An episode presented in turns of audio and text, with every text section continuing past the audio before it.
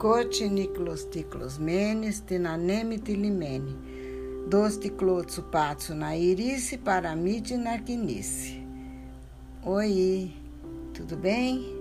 Tomás e Pedro, vovó aqui dando um jeito de fazer ficar atraente para vocês as historinhas que são engraçadas no começo, depois a vida vai trazendo situações difíceis e a vovó não quer ficar contando coisa muito triste para vocês agora, mas essa gravação aqui, esse episódio aqui é para vocês ouvirem quando são pré-adolescentes, sim. Eu acho que devem ouvir, até porque hoje em dia vocês falam de coisas que a gente se surpreende de ver, como vocês já entendem, já sabem, já conversam. E então eu acho que é interessante. O papo de vocês ele vai falar hoje. Eu vou pôr a voz dele. Vocês vão ouvir ele falando de coisas que ele aprendeu na vida. São grandes lições para vocês, para nós, para todos. Alguns arrependimentos que ele tem na vida, porque ninguém é perfeito, né? E de alguns equívocos, talvez, não sei se eu que estou chamando de equívocos, porque tem algumas coisas que ele chamou de complicadas, algumas coisas que ele diz aí que eu não concordo totalmente, mas que eu vi que para ele também foram coisas complicadas, especialmente quando ele vai falar de política, porque hoje ele vai falar de política, ele chama de coisas complicadas que eu particularmente acho que foram alguns equívocos ou que talvez ele não tenha se posicionado muito claramente, mas se vocês estão crescendo num mundo que já é muito polarizado e muito politizado hoje em dia, vocês vão saber analisar direitinho. É um assunto interessante, viu? Ele vai falar de política, porque ele teve uma atuação política muito, muito bacana ao longo da vida. Então, eu vou fazer uma preparação aqui, dizer que eu vou pular uns pedaços, assim, que poderia contar em detalhes e que não é o caso, que se a gente fosse situar, nós estamos aqui no ano de 48, né? Que eu falei que nasceu o meu irmão, o primeiro filho homem, Antônio Miguel Zarvos. Ele botou o nome que tanto ele desejava pôr num filho, para honrar o pai, para dar sequência àquela série de nomes dos antepassados. Mas aí, veja bem, aconteceu nesse ano de 48 uma coisa muito, muito, muito triste, que a vovó vai contar só por alto. Faleceu aquele tio dele que ele amava tanto, o tio Nicolau. Muito novo. E por uma coisa que não era nem, pelo que eu ouvi, eu me lembro, não era nem tão grave, talvez uma úlcera. Mas ele pressentia que estava num momento meio delicado da vida, tinha algum pressentimento, tanto que quando ele veio para Lins conversar com meu pai sobre a opção de se operar nos Estados Unidos, ele disse que passava a mão assim, nos coqueiros que ele tinha plantado, na casa, meio que se despedindo. E ele fez essa opção de se operar nos Estados Unidos, de uma coisa que aqui em Lins talvez pudesse ter sido operado. Eu lembro que havia um médico aqui chamado Dr. Nestor de Cunto, e esse médico inclusive operou as minhas amígdalas quando eu tinha 12 anos, uma pessoa muito grande médico, amicíssimo da família. Parece que ele tinha dito isso para valorizar os médicos, né? Eu que eu diga, que eu sei que Brasil tem um fetiche assim com médicos do Einstein de São Paulo, diz daquilo, mas ó, Paraíba, né? Se a gente for comparar com todos os médicos que vovó conheceu na Paraíba e a sua mãe e todos aqueles que ano passado foram tão bacanas comigo, eu acho sensacional. O nordestino é muito dedicado em tudo que faz. Grandes médicos, mesmo aqui no Instituto de Cardiologia de São Paulo. Vovó conheceu grandes médicos, todos vindos do Nordeste. Fecha parênteses. Tio Nicolau resolveu se operar nos Estados Unidos. O doutor De Cunto disse que poderia operá-lo aqui, mas, claro, a decisão... Inclusive, ele se aconselhou com meu pai, fico aqui, eu vou para lá. Tinha aquela questão do café que ele estava vendendo para o Instituto Brasileiro do Café, um negócio que estava meio enrolado por causa do presidente Dutra. Fico aqui, vou brigar pelo café, eu vou embora. Meu pai achou que a saúde era o mais importante, que ele devia cuidar da saúde. e que ele decidisse onde ele queria se operar naturalmente.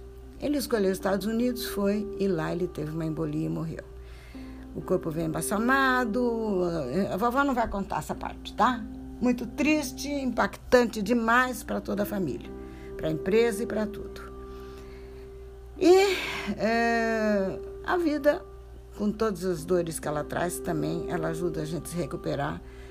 A rotina, a normalidade vai se instalando, tudo tem que funcionar depois de um tempo de luto, e assim foi. No ano seguinte, o irmão dele, o tio Nico, se casou.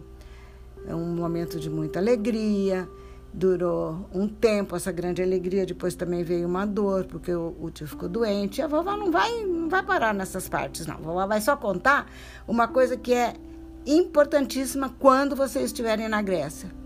Vocês vão visitar a igrejinha da Iamarina. Olha, vovó teve 2 vezes na Grécia, e das 2 vezes que a vovó teve na Grécia, tudo é maravilhoso, tudo é maravilhoso, mas aquele lugar, o lugar da igrejinha da Iamarina, que o meu pai construiu porque ele fez uma promessa, se o irmão dele vivesse, se o irmão dele superasse um momento delicado de saúde, que ele ia construir. E, de fato, aconteceu um milagre naquele momento, grave, depois recém-casado, acho que era o ano de 1950, 51, alguma coisa assim. Ele fez uma promessa lá na Catedral de Santo Antônio que ia construir uma igrejinha. E vocês vão conhecer essa igrejinha. E vovó sabe que quando vocês entrarem na igrejinha, vocês vão rezar com muito amor, porque ali tem uma fonte de água puríssima, mas que a vovó acha que não é só uma fonte de água, não. A vovó acha que aquele lugar é uma fonte de amor, de bem-estar, de refazimento do corpo e da alma.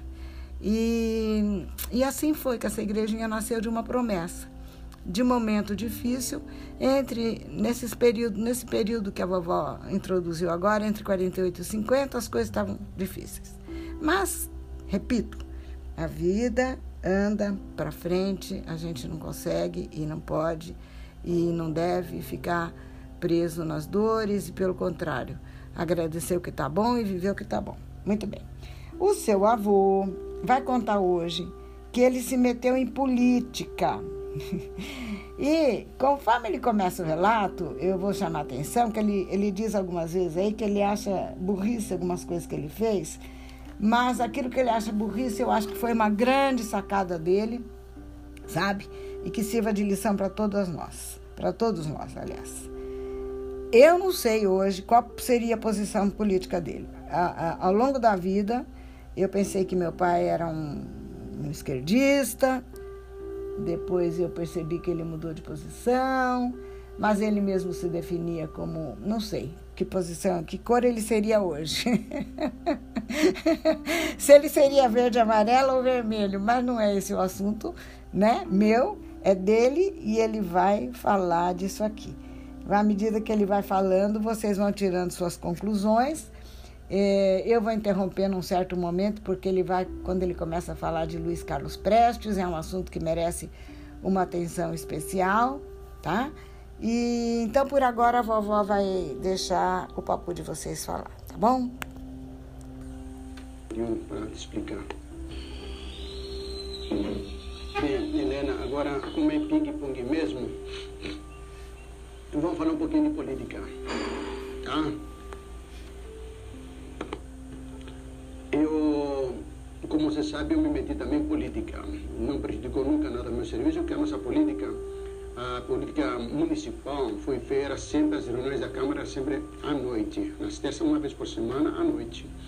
De forma que continuava no meu serviço, mas eu não deixava a política. Eu entrei na política porque o doutor Francisco Alves Linhares Neto, Francisco Alves Linhares Neto, o doutor Maurito Negreiros, era o prefeito de lá de Lins, amigo nosso, advogado da firma, ele me pediu que eu entrasse na política, que disputasse as eleições de vereador pelo partido dele. O partido dele naquele tempo era do PSP, Partido Social Progressista, que era do Ademar de Barros. Então, para mim, como não fazia diferença um partido ou outro, que eu achei, sempre achei, ainda eu acho, são todos iguais, a diferença está nas pessoas, não nos partidos. Esses partidos todos, eles são iguais. E entrei por ele, mas fui muito, decepcionei muito com os partidos e com os políticos, né? Como de fato é mesmo, para quem acompanha a política, cada um procura sempre o interesse dele. Então, nós fomos eleitos 9 vereadores naquela ocasião, quer dizer, a maioria da Câmara, mas logo em seguida, a maior partido, mas logo em seguida, todos os vereadores saíam de um partido e iam para outro, de acordo com o interesse deles, de acordo com o partido que estivesse no governo. Eu continuei sempre, modéstia, mas sempre continuei. Eu me elegi pelo PSP, fui 12 anos vereador, 12 anos continuei pelo mesmo partido. Nunca mudei de partido, mesmo quando fiquei sozinho, quando o PSB perdeu as eleições e não mandava mais nada no governo, continuei sozinho. Este orgulho também eu tenho. Nunca mudei de partido, nunca fiquei em cima do muro, nunca procurei o meu interesse, fui oferecida todas as oportunidades, todos, mesmo por mais absurdo que fosse, inacreditável, mas não aceitei nunca nada. Eu queria ser um vereador independente, fui talvez burro, sei lá se era burrice isto, mas eu fui, vamos dizer assim, deixando fora o caráter de cada pessoa, por exemplo, se analisar por qualquer outro prisma, por exemplo, que não seja de um caráter, graças a Deus, como o meu. Só trabalhei por uma firma, só fiquei num partido e assim, não sou pessoa de pular de galho em galho. Então eu fiquei lá, sempre no mesmo partido.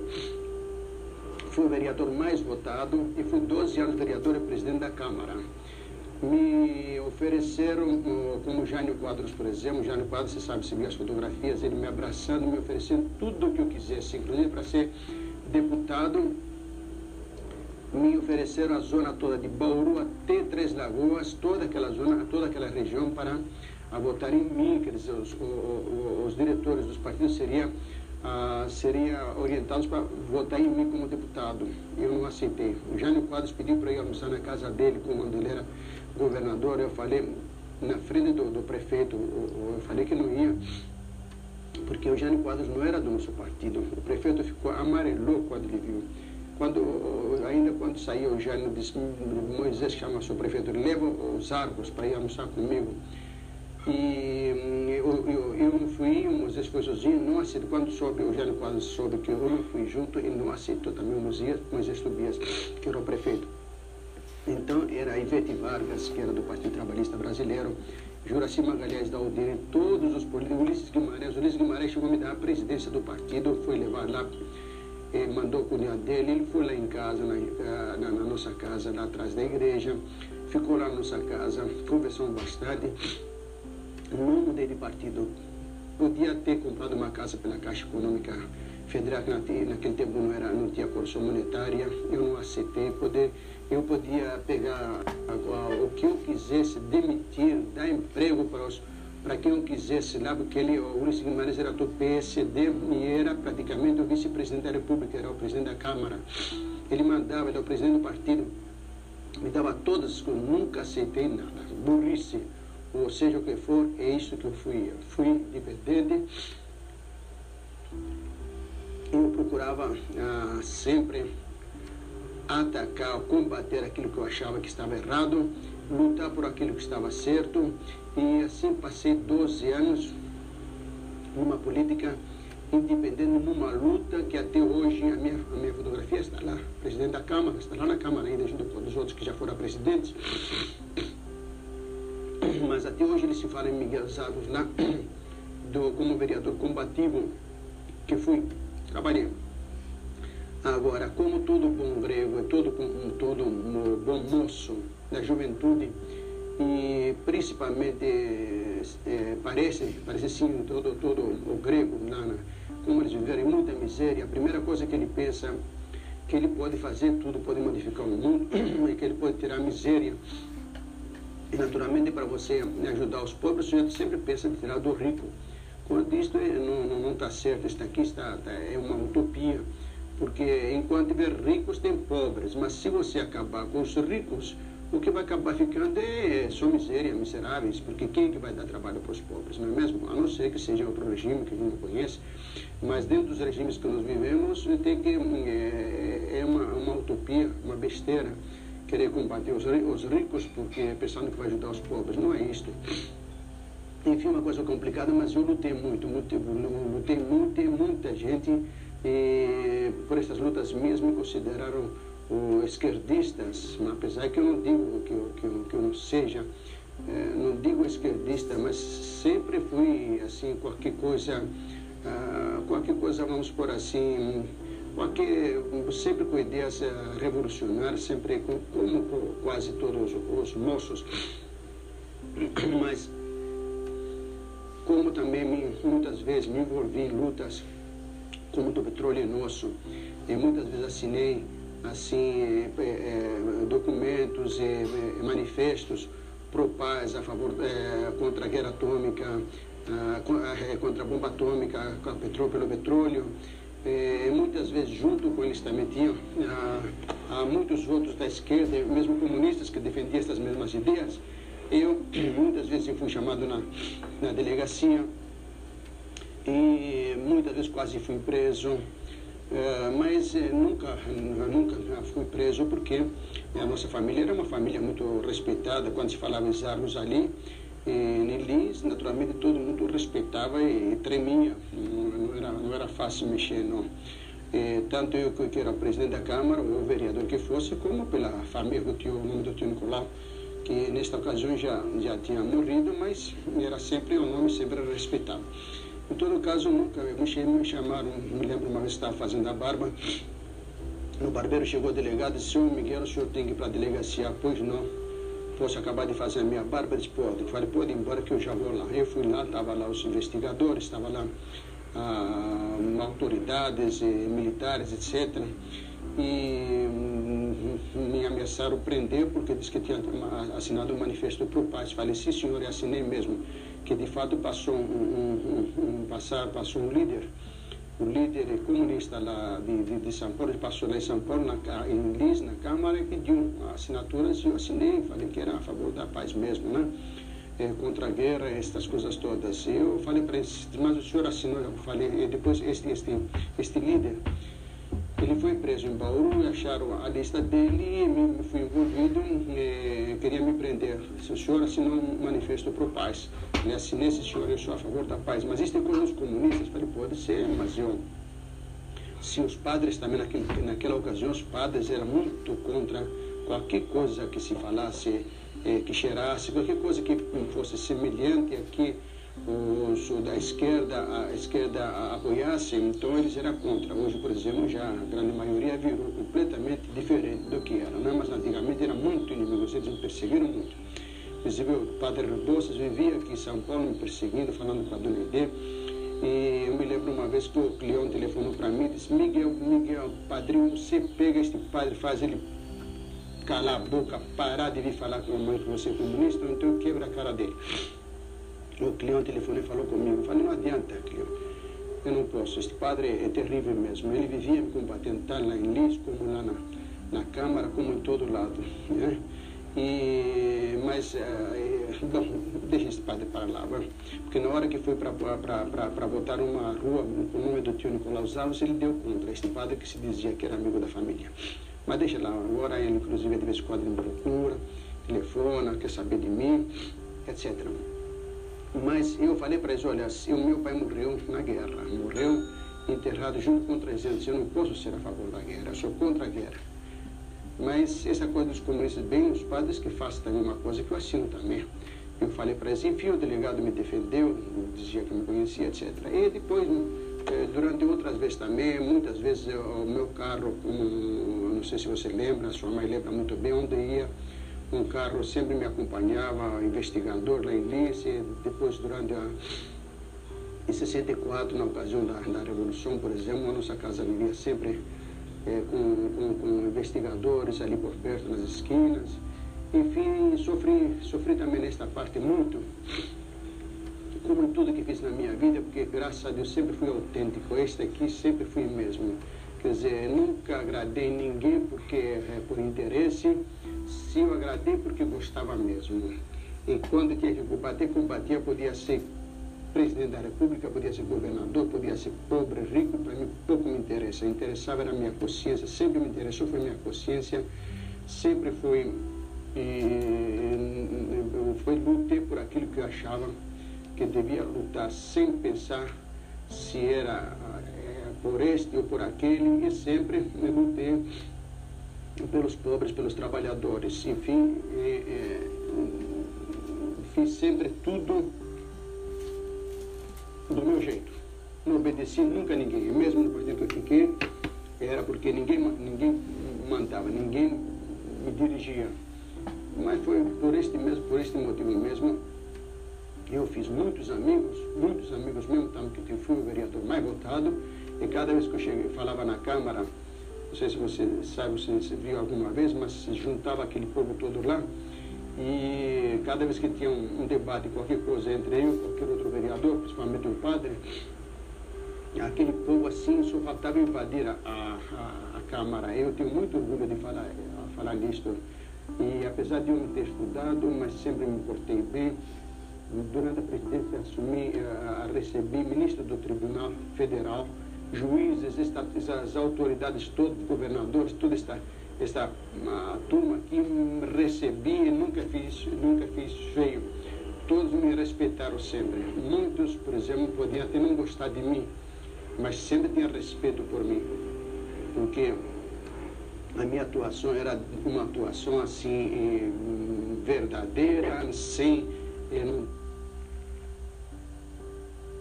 Eu falei do outro lado sobre benefício de café, arroz, algodão, essas coisas todas.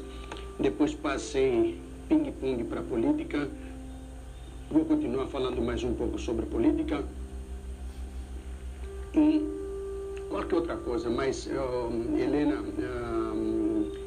eu tenho, como você sabe, 64 anos. Quer dizer, torno a falar outra vez, né?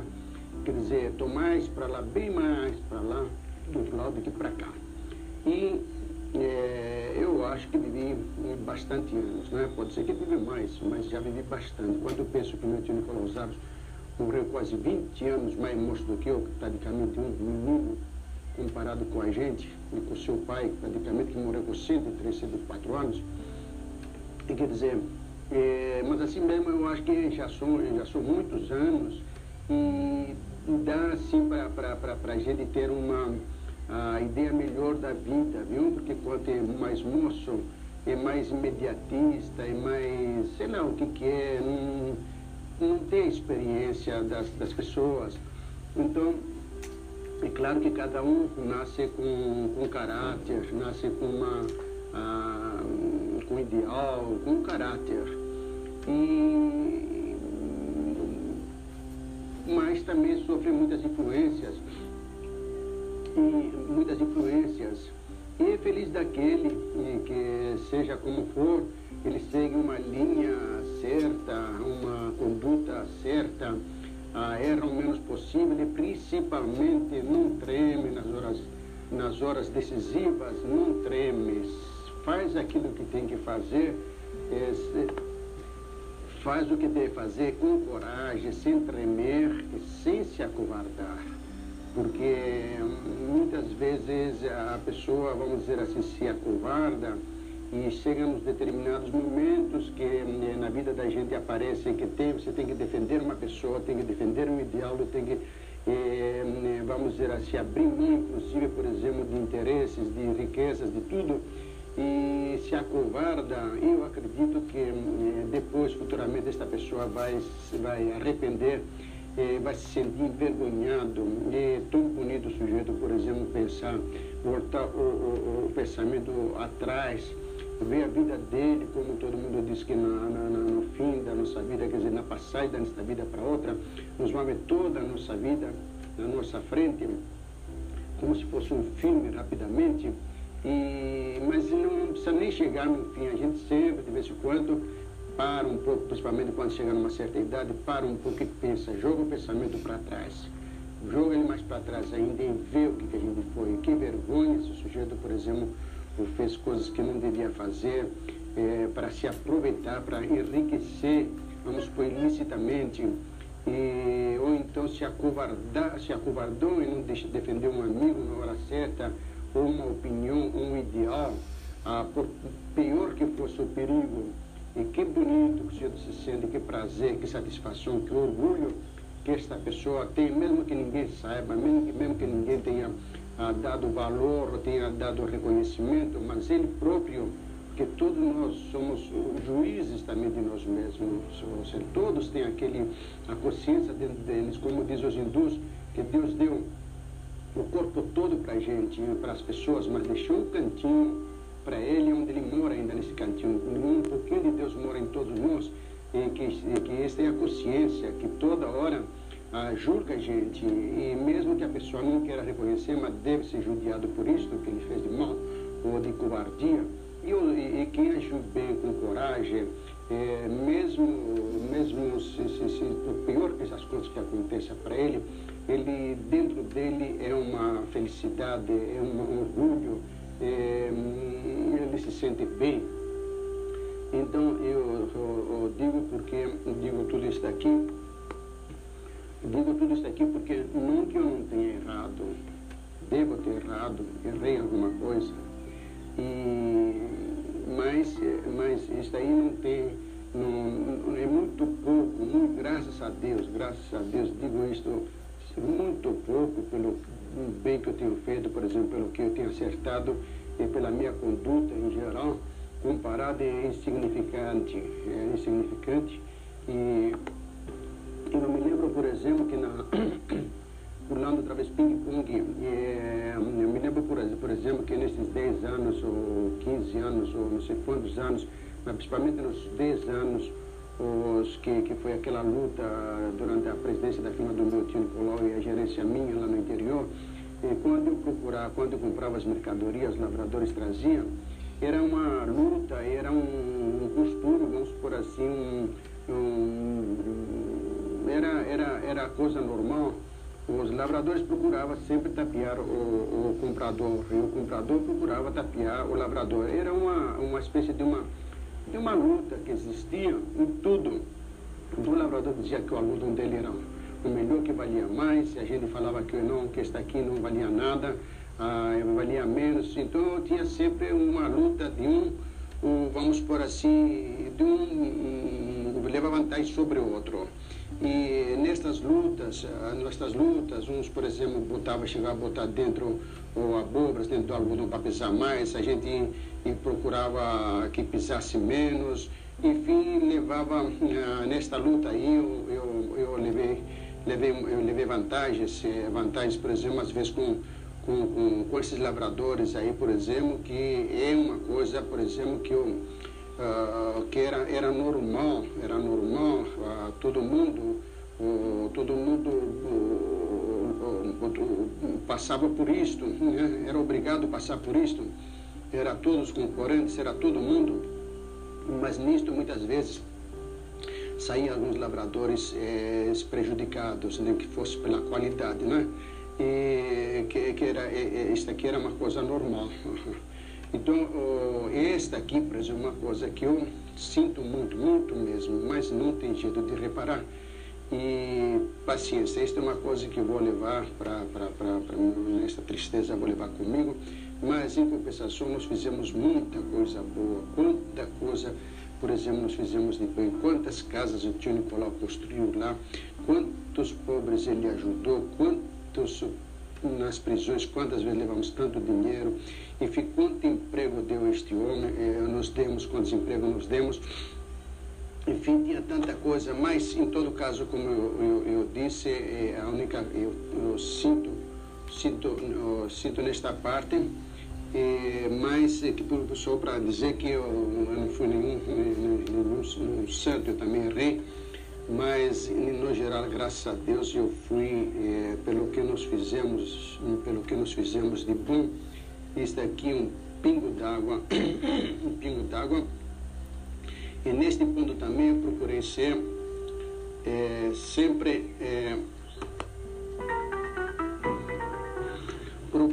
sempre leal, naturalmente, a firma que eu trabalhava, o meu tio Nicolau Zarvos, quer dizer, não podia cuspir dentro do prato que comia, porque se eu bobeasse, então ele que levaria a desvantagem. E o movimento era muito grande, era milhares e milhares, centenas e milhares de sacas de arroz, de café, de algodão. Todos nós temos que abrir os olhos, né? Porque cada um deles que vinha, cada um labrador que vinha também com a intenção de levar vantagem.